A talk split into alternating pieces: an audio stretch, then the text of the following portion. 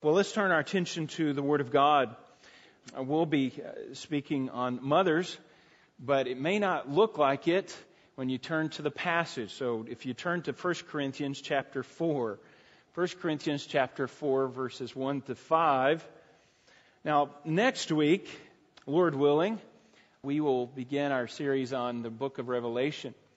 Today, we want to just, uh, I think it's appropriate for us to draw our attention to mothers and the role that they play in our church and our society as well. 1 Corinthians chapter 4 and verse verses 1 to 5. Let a man regard us in this manner as servants of Christ and stewards of the mystery of God. In this case, moreover, it is, it is required of a steward that one be found trustworthy or faithful, some translations. But to me, it is a, it's a very small thing that I am, that I may be examined by you and by, or by any human court. In fact, I do not even examine myself. For I am conscious of nothing against myself, yet I am not by this acquitted but the one who examines me is the Lord. And therefore, do not go on passing judgment before the time, but wait until the Lord comes, until all, until uh, comes, who will both bring to light the things hidden in the darkness and disclose the motive of motives of men's hearts and then each man's praise will come to him from God. Let's go to the Lord in prayer. Father, we thank you for your word and the guidance that it does give our lives. Um, Lord, I pray for this particular message, for this particular passage, to be clear in our understanding. May we draw from it the principles that would be helpful for us today as we apply your word to our hearts and our minds and our understanding. Lord, I, I pray for uh, illumination of the Holy Spirit. I pray for um, just even empowerment to, uh, to be able to communicate these deep truths uh, to your people. And I pray that ultimately you would be honored, that you would be glorified. And we pray these things in Jesus' name. Amen. What is your image of a mother? What comes to your mind? What picture comes into your mind when you think of the ideal mother? The perfect mom, you might say. There's certain images, there's certain ideas that come into our mind, even if you've had a, a bad mom. There are those things out there, bad moms, but the Lord has given us the privilege of an imagination that we can imagine how things should be. I believe He's given us that so that we can understand at least a little bit of His glory. This is, we can look at our own sinful situation and realize that uh, this is not the way it should be. Here's ideal. Here's the way things should be. And we all have a, a picture, we all have an image of an ideal mother, of the way motherhood is supposed to be. One of my uh, pictures that, that comes to my mind is of Norman Rockwell, and I've mentioned him before. Norman Rockwell painted this picture of this older mother, and she is sitting on her stool, and she has this basin of water uh, at her feet, and she's peeling potatoes. She's peeling potatoes, just faithfully peeling potatoes. You could tell she's done this before. She has her apron on and she just, she knows how to do this. And what makes the picture so special is her son is there with her. And her son has a, uh, a uniform on. You probably remember the picture I'm talking about. And he's, he still has his uniform on from the war from he, uh, he, it looked like he just came back and kind of surprised everyone. I think this is a thanksgiving picture. And he pulls up the chair and he's sitting there and he's peeling potatoes with his mom. And you can imagine in his his mind of how uh, he's been away maybe at war. It looked like he had a, an air force uniform on. Been away at war and he's been thinking about home. And he's imagining his home mom is doing the same thing she always does. She's out there peeling potatoes. She's out there cooking, serving her family. And he comes and he finds her the same, same position. Here's what she's doing. And he pulls up a chair and he wants to help and he just wants to be with her mom. And it's just a, a wonderful picture of motherhood, of just her serving her family, cooking, serving, serving her children. That's a wonderful picture. We all have different pictures in mind. We all have our own ideas, our own Im- images that come to mind. That picture, I think, is special to me because I saw my grandmother. How many times do you see your grandmother peeling potatoes? Or stringing beans. And my mom right beside her. And they would string beans and, and uh, boy, I would just, just this kid, just come and go. And that's just what they would do. Their hands were always busy. Hands were always busy. And it's a beautiful thing. Motherhood is a, a beautiful thing. And it is, I believe, a gift from God. And it's, it's appropriate that we celebrate it today. It's appropriate that we honor our mothers. But I believe that motherhood is in danger today. I, I do. I believe it's, uh, it's, it's coming down just to the, the nine months that uh, you're pregnant, and after that, boy, you hand that baby off to somebody else, and motherhood is kind of being, being lost. As we lose, the, as the family begins to, to crumble, as the idea of the family begins to crumble, so does the idea of motherhood begins to erode and is undermined by those things. I think motherhood, though, is a gracious gift of God to the world. To the world, even undeserving, sinful people like ourselves. Now, the world would just look at motherhood and say, well, no, that's just, uh, that's nothing really special. That's just instinct. And we pull that over from the animal kingdom. We were, we have evolved and, um, that's just instinct. And then evolution then gets the glory for motherhood. And I don't believe that is true. I believe that God gets the glory for motherhood. It is His idea. It is His design. In spite of the effect of sin and sinful nature, God still gets the glory of a faithful mother who sacrifices, who loves, and who has committed herself to her family. God gets the glory for, God, for that, for motherhood. Now, I believe that motherhood is still alive and well, maybe not in the world, but in the church, because I see it. I see it. And I believe that there's going to be a more distinct difference between the world and the church, particularly in this area, family and motherhood. As the, the church continues to uphold the value of, of motherhood. And it seems to be demeaned by the society at large. But in God's economy, in the church, and under God's understanding of Scripture, there's three things that a mother has to be. Let's just say that, say it that way.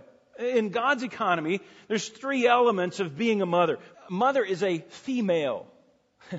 now we don't want to overlook the obvious. God made them male and female. He made them male and female. And God made the mother's body, the female body, uniquely designed, different from the male, to incubate life, to sustain life, to nurture life. Now he could have, he's a very creative God. He could have made us gender neutral. He could have. Now I wouldn't have liked that. It wouldn't have been very, very much fun, would it? But he could have made us gender neutral. Well, how do we, how do we procreate? Well, he could have just given us little pills. Oh yeah, just take this pill, boom, you got this baby. Or he given us seeds. You want five seeds or three seeds or whatever. Or you take this seed out and you plant this seed in the garden and boom, you have this child tree. And you can pick as many babies as you want. Now God is creative. He could have done, you know, He could have done something like that. It could have been cold and detached. It could have been, uh, it could have been impersonal. But in His perfect design, He said, no, I want a mother. I want motherhood motherhood. And he gave her the strength and the patience and the love and the compassion that she needs. And you say, well, no, not all mothers are like that. Yeah. The effects of sin, the sinful nature has, has had its, uh, has heyday, distorting our image, distorting our ideas of motherhood to the point that we don't even measure up to our own ideas, let alone God's glory, what God expects of, of motherhood and God's design for motherhood. So I think female. I think number two, it has to be a wife. In God's economy, the mother is, it's designed for her to be a wife. To be a wife. Children are to be brought up in the context of a family. Can a mother do it herself? Absolutely. And we've seen that. They, that's been demonstrated. They have the fortitude, the strength of character many times to bring up children in the harshest and the worst of environments. But the ideal in the way God has designed it, it is to be done in the context of a family the husband, they are to leave their father and mother and he is to cleave to his wife and they are to become one flesh. Their focus is on each other. The focus of the husband is to love his wife and protect his wife and provide for his wife. And that then frees her up to be able to focus on her responsibilities as a, as a mother. It's a perfect design. You say, oh, that's just tradition. That's just traditional roles. Let me tell you, those traditional roles, folks, are rooted in Scripture. Rooted in Scripture. These are God's ideas. This is God's design for this. The third thing that a mother needs to be is a servant. Is a servant. In God's economy, she is serving her husband by mothering, serving her family, and you bring that back just a little bit, and she's serving, ultimately, she's serving the, the community at large too, isn't it, she? As she produces productive members of society, helpful members, kids that know how to do something. And she is, you pull that back even more, and she is serving the church producing these children that love the Lord and fear the Lord and are active in the church. She's serving the church. But the greatest position that she holds, though, as a servant is that she is actually serving God. This is God's role. God has placed her in this situation, and he, she is His servant, serving those, those children. And that makes all the difference in the world. we'll look at that. We'll look at that. God, uh, God determines who gets to be a mother. The Bible says that He opens and closes the womb. And for those women that are not mothers, He has a special plan for them, a different, maybe a unique plan, a way that they can serve Him. But mothers have this design. It's a role that they play. It's a responsibility that God has given them. It's a God given, biblically clear responsibility that they have as a servant of God. Now that's what connects us to this passage. Because in this passage, Paul is teaching us, 1 Corinthians 4, Paul is teaching us how to be a good servant of God. And he's got some principles that he kind of lays out for us. And the circumstances the, uh, of this passage is that uh, Paul is dealing with the church at Corinthians, at Corinth. And this church is, there's a lot of immature believers believers that just have not grown up. They're very sinful believers. And he's having to deal with all kinds of problems, helping them to think through this and think through that. And one of the things that, one of the elements, one of the, the sinful ways that they are thinking is that they are on the cusp of man worship. If you turn back chapter 3, look at verse 4. He says for this, and this, I'm just setting the context here a little bit. Chapter 3 verse 4. For when one says, I am of Paul, and another, I'm of Apollos, are you not mere men? Just mere men. They're, they're kind of elevating. Oh, I like Paul the best. Yeah, I, I listen to his, and he's just great. No, I like Apollos. He's the better speaker. And they're kind of elevating, they're judging these, these men, they're kind of pitting these men against one another and kind of elevating them. He goes on to say, verse 5, what then is Apollos? And what is Paul? servants through whom you believe.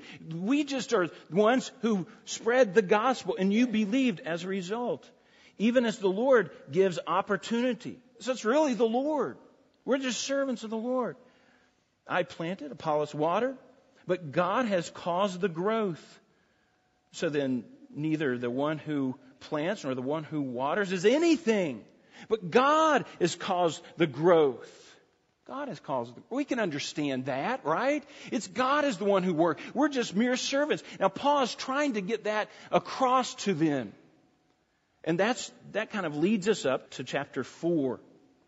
To chapter 4. And here's what I want us to see in this passage, and you'll see it on the screen there. All believers, all believers are servants of Jesus Christ and are accountable to fulfill their God given responsibilities. Their God given responsibilities. And the question that Paul answers for us in this passage is what is the role of the servant? What is the servant? Just kind of the big picture. What does the servant do? What's the role of the servant? And I believe he gives us three characteristics or three elements maybe of being a servant. And I'm going to apply them to motherhood.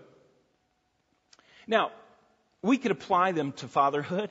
We could apply them to being a husband. We could apply them to being a good worker in the community. We could apply them in any number of ways. We'll apply them today just as, as mothers, being a servant, as a mother, as a mother serves. So, first one.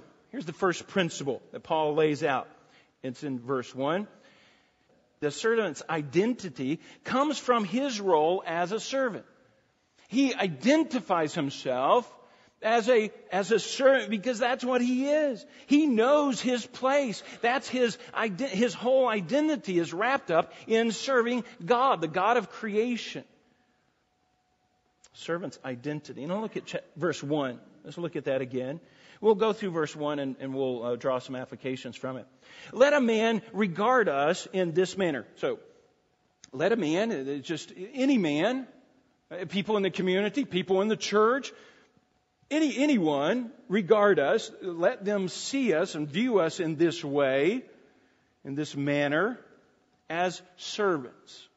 That, that's Paul's talking about himself. He sees himself as a servant. He was just a servant of God. Now, the us there, though, regard us, is probably talking about Paul himself, but also Apollos and Peter, those that he had mentioned previously. We're just servants. We're just serving the church. Apollos, I planted, Apollos watered, he said, but God gives the increase. They're just servants of Jesus Christ. They're just doing what God has called them to do, each particular, in their particular place. But notice also, servants, you understand that, and stewards of the mystery of God. Now what's a steward? A steward is someone that has been placed, has a responsibility, has been placed under management. Okay, here's this, here's this thing I want you to manage for me. What is that thing that we are to manage? The steward. Stewards of the mystery of God. Now we talked about this when we were going through 1 Timothy. What is the church entrusted with? The mysteries of God.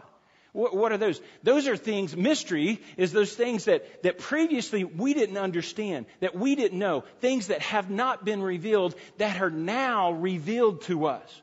God has revealed them. They, they're no longer mysteries, they're mysteries to the world, and we are responsible for them. Remember back when we talked about that? The church is responsible for the truth of the Word of God. It's the Word of God that he's talking about. This, this mysteries of God, these, these truths that we have been entrusted with. That's what he's talking about here. Now, let's draw some applications. We are on this earth because God has entrusted us with a ministry, with responsibilities. If you're a dad, you've been entrusted with responsibility of being a dad, or a husband, or a worker. God wants you here for, God has you here for a reason. We are, as mothers, you are entrusted with the Word of God. We're all entrusted with the Word of God. As a Christian, we're entrusted with that Word of God. Paul himself was entrusted with the Word of God. As mothers, you are entrusted with that Word of God to bring to bear the Word of God on those little lives, to grow them up. And she is as much of a minister as any minister. She's taking the Word of God applying it, applying it to sinful, rebellious hearts and, and setting an example. There's a illustration of this. Um, G. Morgan, uh, G. Uh, Campbell Morgan, who was a, uh, a, very popular pastor, preacher in the past century, and uh, very well known pastor. And he had four sons, and they all become pastors. And that was interesting. That intrigued the world. And at a family reunion, it was asked, "Who's the who's the greatest preacher?" Who's the greatest preacher? And of course, all the sons, they, they turn to their dad. What's G. Campbell Morgan going to say? Who's the greatest Morgan preacher uh, among the sons? And he wisely said, but he said, uh, all the sons are looking at him, and he says, Mother. The mother is the greatest preacher. She's the greatest Morgan preacher. Why? Because she has, she has poured her life into these sons and they became they became preachers. That's the ideal mother. Paul saw himself as a servant of God. And he wanted other people to see him as a servant of God. He's just a servant of God. He's just a servant of God. We are all servants of God. Um, you say, well, if we're just slaves of God, and that's the, really the term there, slave, servant kind of softens it up, but it's it's in the Greek it's a very uh, it's the lowest form of slavery. And you say now, if we're just slaves, am I if I'm just slavishly out there serving God? Oh, I don't like this work, I hate this work, but boy, I'm just a slave. I'm just serving God, and I don't really love what I'm doing. You say, well, doesn't the word slave, doesn't servanthood diminish my love for God? No, no, not at all. It doesn't have to at all. It doesn't have to at all. Uh, Jerry Wragg, who's a pastor down in Florida, he said this. He says, Love and duty are not at odds in the believer. We, we serve the Lord out of love, right?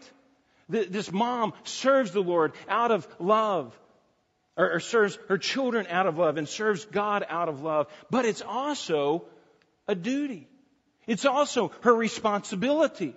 And the two come hand in hand. He says, uh, he goes on to say, but having become fully empowered companions in grace, love and duty work together. It's not a slave. Now, let's apply this to, to mothers. Sometimes you get up and it is just slavish, isn't it? You don't feel like it. But it's my duty. I'm more on the side of duty than love. Sometimes as a father, you know what I'm talking about. You're on the side of duty, and I have to do this. But some days, no, it's out of just pure love. Now listen, they're, they're not in contrast. They can work completely hand in hand together. The mother, her whole identity is wrapped up in this serving God serving, yes, servant, but also out of love and, and joy. She is just a servant of God, and she's a proud servant of God. Paul is proud of his service, that what God has entrusted him with. Now, the world demeans motherhood. The world thinks, and that's becoming more and more popular. I thought it was dying out, but folks, I think that's becoming more and more the idea that, man, a woman can contribute to society in uh, some other role other than motherhood. Oh, she's smart, so she needs this job or she needs that job. And the best uh, focus of her life can, is best spent with her children and what she's producing. What she's producing. The world, boy, they don't see that at all. They don't see that. They say you could find greater fulfillment outside the home. Give these kids to somebody that can take care of them, and, and you go do what is going to be fulfilling to you. And that's, uh, that I think is poison. I think that undermines the family. That undermines our idea of motherhood. And eventually, motherhood is just going to be a thing of the past. I mean, it's already a push to uh, let the community raise your children or let the state and the government raise your children. It takes a community. No, that's, that's the world's thinking. That's not God's thinking here. It is a, a role that especially designed for a woman, especially designed for a mother, especially in marriage, and, and she is to have the mindset of a servant. A servant. And let me tell you, mothers, when you begin to realize that you are serving the God of the universe in what you are doing, just the insignificant routine of your day, it may seem insignificant, but you are serving God then, then the role that you're playing becomes important all of a sudden. In fact, it's magnified. It's, it's uh, significantly important. The focus, the purpose of what you're doing. And you begin to do things in detail, with intention, with deliberate intent. You do them in a specific way. Why? Because, because what I'm doing is important. You begin to give thought to what you're doing the details of what you're doing. You say, you say it's hard. yeah. It's hard being a mother. It's hard raising children. It's hard to deal with a sinful heart. It's hard to deal with weak minded children who can't understand. It's hard to deal with strong willed children. It's hard to deal with that. Yes, yes, it is. And, and, and it takes the, the fortitude that God has given a mother to be able to patiently handle that. Patiently do that. So mothers, they must see themselves as servants of God. And let me tell you, when you do, that changes everything. And I apply it to the rest of us. Fathers, husbands, workers. When you begin to realize, when you see your life as just a servant of God, that's going to change everything. It's going to change everything. Number two, here's the next principle in um, the main concern, number two, you can see it on the board, the main concern of the servant is that he pleases his master. Look at verse 2. In this case, moreover, it is required of a steward that one be found trustworthy. There's a couple words that we need to understand there. Required. In this case, it, moreover, is required. In this case, what does that mean? It, it means in the circumstances when you're serving the Lord, when you're serving God, moreover, it is required. Now, the, the word required is an interesting word. I thought it was just a simple word, but man, it's a lot deeper than this. The word required is, has the idea, it's what someone is looking for. Okay? It's what they're looking for. And the idea is something that uh, you would look on, look for on a resume. Right? You, put, uh, you, you want this particular job and you put some, all of your requirements, all of your things on, on this resume, all of the things that you have accomplished and put them on this resume. And when they go through this, when the people who are hiring, they go through that, they're looking for certain things. That's the idea here. God is, is looking for certain things. He is looking for what? That one be found faithful. When God is evaluating your life, when God is looking down on your life, is Carl going to be faithful? Is Carl going to be faithful? Moreover, it is required of a steward, someone who has been trusted to this, is he going to be, in, is he going to be faithful to what he's been entrusted with? Or is he going to be trustworthy? And that's probably a better translation. Is, is he to be trusted?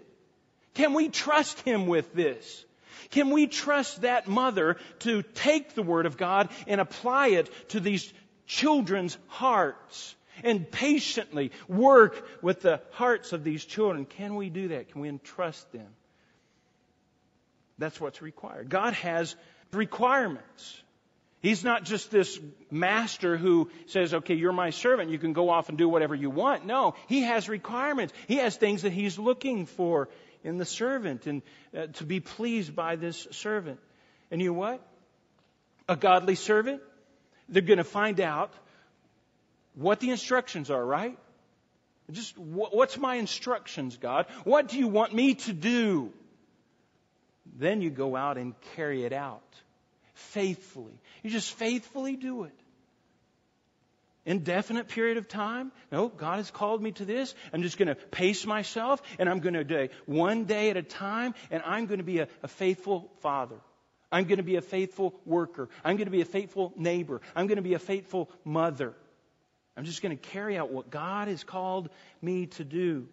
And faithfulness really is the biggest test of, of Christianity, of being a Christian, because it, it's, it's just doing the right thing, right? Doing the right thing. But it's doing the right thing over a long period of time. And when you do that, you begin to reveal that you're not doing it in your own strength, you're doing it in God's strength. Because over a period of time, that's hard. When you could do it one time, I've used the illustration here before. I can get up on a Saturday morning and I can, man, I can clean that house. I can clean those dishes. I can clean, uh, uh, you, you know, the, the bathrooms and, and have that house clean. And I can do it pretty quick. But I tell you what, getting up day after day after day after day, that's a different story. That takes a special mindset, doesn't it? It takes a special planning, a special purpose. A person's life doesn't quit, just keeps on going. We get our instructions from God and we just faithfully carry them out. And as a mother, let's apply this to mothers. Where do we get our instructions? We do not get our instructions from the world. Now, the world has instructions on how to raise children. The world has it. There's all kinds. There, there's, it's, it's really kind of a mess because it's from, I don't want to even get into it, but you got one side and the other side, and man, there's all kinds of ideas. That is not the starting place. For the godly mother, her instructions are found right here in Scripture. What does her master want her to do? She is a servant of God. How would, how would God want me to raise these children? This is the place to start.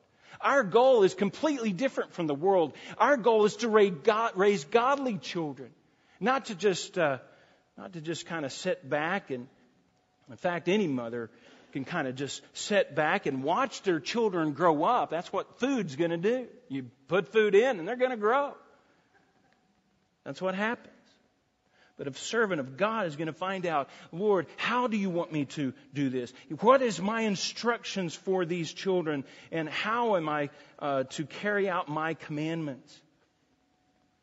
We don't sit by and wait for somebody to give us instructions. We uh, attack the scripture. Lord, help me be a good servant. Let me know. Help me to find it. And let me tell you, He has given us instructions in His Word. His Word has is clear on these things. The focus of a godly mother is on the master's will. On the servant of God, he's looking for his master, the will of his master. What does the master require? And we go to the master's word, God's word. You say, well, what are some of those things? Well, let me just give you a few of them. Turn over to, uh, to Titus. Let's just quickly just see the focus of the mother uh, real quick. Titus chapter 2. Titus chapter 2. We're just kind of flesh this out. What, what is a mother to do? What is her goal? What is required of a mother? Titus chapter 2 and verse, uh, verse 3 says, Older women likewise are to be reverent in their behavior, not malicious gossips, nor enslaved to much wine, teaching what is good, so that they may in encourage the younger women to love their husbands, to love their children. That's their focus. Loving their husbands, loving their children. That's a verb, that's an active thing. To be sensible, pure, workers at home, that's her focus. Or continue that focus on her family and do other things, but that is her focus workers at home, kind, being subject to their own husbands, submissive to her husband, so that the word of God is not maligned. It's clear instructions from God as a steward. Go back now, 2 Timothy, 2 Timothy chapter 1. An example is Peter's mom. Peter's mom. What's a mother to do? 2 Peter, uh, or 2 Timothy, I'm sorry, 2 Timothy chapter 1 and verse 5. For I am mindful of the sincere faith within you. Paul is talking to Timothy, and Timothy, I, I, I remember uh, of your sincere faith, which first dwelt in your grandmother Lois. It was there first. I, I saw it there. And your, and your mother Eunice. And I'm sure within you too. It started there. Started there. And look over at chapter 3 and verse 15. And that from childhood, this is Paul still talking to Timothy, that from childhood you have known the sacred writings, which are able to give you wisdom that leads to salvation. So here's the picture that he's painting for us of Timothy's mother. That she had faith. Her, her, his grandmother had faith, and they passed it on. They worked with them. They worked with Timothy. He became strong in the Word. Um, it says, as a child, you knew the sacred writings. They taught. That's the mother's intent. That was her focus. That was her goal. I want this child to grow up knowing the Word. And that's what happened. And that Word produced salvation in, in his life. That Word worked in his life. That's a good mother. It's a good example. It's a good thing here. That's the goal. We can remember over back in uh, Proverbs, and we don't want, don't want to spend too much time, but Proverbs chapter 31. What's the Proverbs 31 model woman for us? Well, her, her children aren't mentioned too much, but in verse 28 it says this, Proverbs 31, 28. You don't have to turn there, I'll read it. Your, her children rise up and call her blessed. Her husband also praises her, saying, Many daughters have done nobly, but you excel them all. Charm and beauty are, is deceitful, and, uh, or charm is deceitful, and beauty is vain. But a mother or a, a wife, a woman who fears the Lord, that was the focus of her life. It was her family being productive. In fact, she was very productive. If you read that, she was very, very productive. And you would kind of expect, now this is an ideal woman right here. You would kind of expect her to focus all of her attention on her children. But it's not, it doesn't really say that. It, it does, but that's kind of a byproduct. Her attention was, uh, was just being productive and her kids, man, you can see them just ducks in a row, man. They're following mommy. And when she gets finished with them, they fear the Lord and they're productive members of society. Now, of course, her focus was uh, ultimately on her children, but, but she was very productive and she did all kinds of things. Did all kinds of things. But the bottom line of her life is that she feared God and she taught her children to fear God. And then we come back to the Old Testament, Ephesians chapter 6. It's a very simple verse here. Here's what to do, mothers. Chapter 6 and verse 4. Fathers, do not provoke your children to wrath or to anger. And fathers and, and can be mothers as well because of the context there but bring them up in the discipline and instruction of the Lord. This, this is your marching orders, ladies. As the servant of the master, servant of God, the master says you are to bring these children up. To bring them up. And that's not just nine months. No, this is a long term commitment. A long term commitment that takes faithfulness. And the goal of the godly mother is not it, the goal of a godly mother is to raise a godly generation. So that's hard. Yes, yes, it is hard. A Christian mother has her instructions from Scripture, from her master, and she's just faithful to her calling. Faithful to her calling. So she's a servant that seeks to please her master. Seeks to please her master. Number three, and we can do this in two minutes, so just hang with me. The, evaluate, the uh, evaluation of the servant. The evaluation of the servant will ultimately come from the master. And that should be a capital M. The master. It's the master. Let's turn back to 1 Corinthians chapter 4. Now, Paul is kind of getting into the meat here. We don't have time to, uh, to dig into it as much as I would like. But he says this in verse 3, 1 Corinthians 4 3, he says this, But to me, it is a very small thing that, that I may be examined by you. What's that mean? What's the word examined? Is to be judged, to be evaluated, to put under scrutiny, to kind of take a magnifying glass to Paul's life and say, yeah, he's not real good of a preacher, but he can, you know, he's a pretty good pastor, and he's not really uh, good at this, but, you know, we'll let it slide. You know, he says, I don't really care what you think. What you think is, is insignificant. That's what he's saying. And he says this. Or by any human court. You, it's not just you, it's anyone.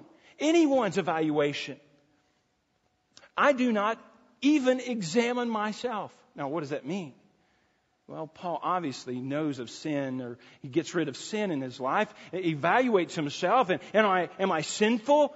In, in fact, in verse 4, he says, For I am conscious of nothing uh, against myself. Of course, I don't let sin stand in my way or in my life. I evaluate my life in that way. But he says, even by that, even by my own judgment, even by my own scrutiny, I'm not acquitted. I'm not found innocent. I'm not proven, proven right. I'm not vindicated. I'm not justified. Just because I don't see anything in my life, that doesn't mean I'm right. He says, and he goes on, here's the point. Yet I am not by this acquitted, but the one who examines me is the Lord. If we are the Lord's servant, He is the one that's ultimately going to examine us. He is the one that we have to give an account to. Even my own evaluation really doesn't even matter. It's what God thinks of me. Now that is sobering, folks. That we will someday stand before God and He will judge us. He will judge us. I like what Tozer said. He said this, and this is just again sobering. The man after God's own heart must, must be dead to the opinions of his friends. Now, these, these guys right there, they're trying to kind of encourage Paul. They were building him up to more than he should be. Dead to his, the opinions of his friends as well as his enemies. I don't care what my friends think about me. I don't care what my enemies think about me. All I care is what God thinks about me. How does God see me raising these children? Am I, am I doing it right? God. Not, not everybody else. The most significant person to evaluate me is God, not myself, not anybody else, not the church, not, not anyone. Not anyone. And Paul is saying people's evaluation of his job and what he is doing is really insignificant compared to God's evaluation of his job. And we could say the same thing as servants. Now listen, we don't just go off half cocked, oh, I can do whatever I want and, and don't care about anybody's evaluation. No, we need to do it right. We better get our instructions from the instruction manual, but then, then we let God judge us. And people don't know, he goes on to say in verse 5, essentially, people don't know the motives of the heart. The heart is, is disclo- the heart is not disclosed. It is not out there for everybody to see. But someday, he says, uh, darkness is going to be uh, uncovered here, and the motives of men's hearts is going to be evident to everyone. He says, now wait for that day. Wait for that day. Now, folks, that's sobering. That's sobering. Paul holds himself to a higher standard because he is a servant of God. Now, he, he knows that God will evaluate him someday. God will evaluate him someday. God, who knows the heart, who, who not only sees the external, and, and men say, oh, he's such a great man. But Paul says, no, you, you don't know my heart. God knows my heart. My motives are not good. Let me ask you, if God just came down right now and just evaluated, why are you here? What would be your motives for being here this morning? Wow. What's the motives of your heart? If your motives right now were disclosed, everybody could see them, how would they evaluate that? Now, as believers, He will someday evaluate us. All believers are servants of God, and whatever role we play, it is our duty, it is our responsibility to find out what our Master wants and just faithfully do it. Now, let me just sum up this. Let me just make an application. Nobody likes scrutiny. Nobody likes to be evaluated. Nobody likes. Have you ever sit in those uh, every year annual evaluations at work? And, you, and they, yeah, okay, you've done this bad, you've done this, you're not very good at this, and, and it's just nobody likes that, right? Nobody likes that. Nobody likes to be held to high standards, especially mothers. I mean, you're so vulnerable anyway, and you got 25 kids and you only have two hands. I mean, how, how good can you do? And it's, it's hard to be examined and be evaluated by others, and you just, and you just want to give up. And nobody likes the expectations of, a, of an ideal mother or the perfect mother. My, my poor wife, we've had a lot going on we had a son's birthday and a graduation, and and the son didn't get a, a party that he probably should have gotten. 17th birthday, and my my wife is. I feel like a bad mother. I'm not an ideal mother. I should have done this for my. There's so much more that can be done. You know what? We're just servants of God, aren't we? We just try. We just we just do what we can do and, and apply ourselves. We're productive. We're productive and, and then let God evaluate. We throw up our hands, we recognize we cannot do it all. But let me say this. There's a reality of what I'm saying here. There's a reality it's a rawness, but there's a reality of life that we are just servants of God, folks.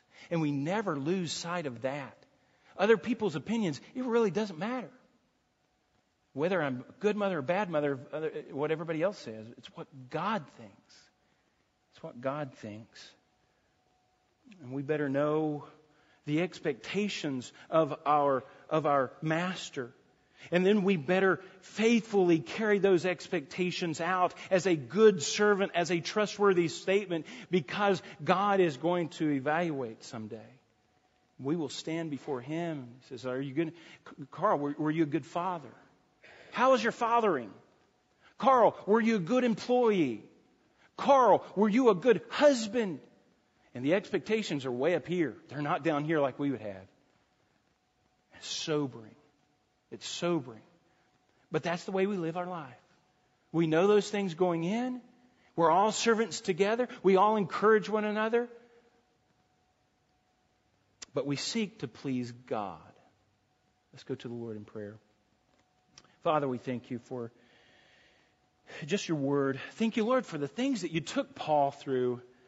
This poor guy went through so much, and but yet that forced him to explain explain the difficult things of life, of how to evaluate him, his own self, how to, to take other people's opinions of him and, and really kind of make it insignificant because he saw himself as a servant. Lord, help us to see ourselves as servants. And help us to genuinely serve you. Get up every morning saying, Lord, what can I do to serve you better today?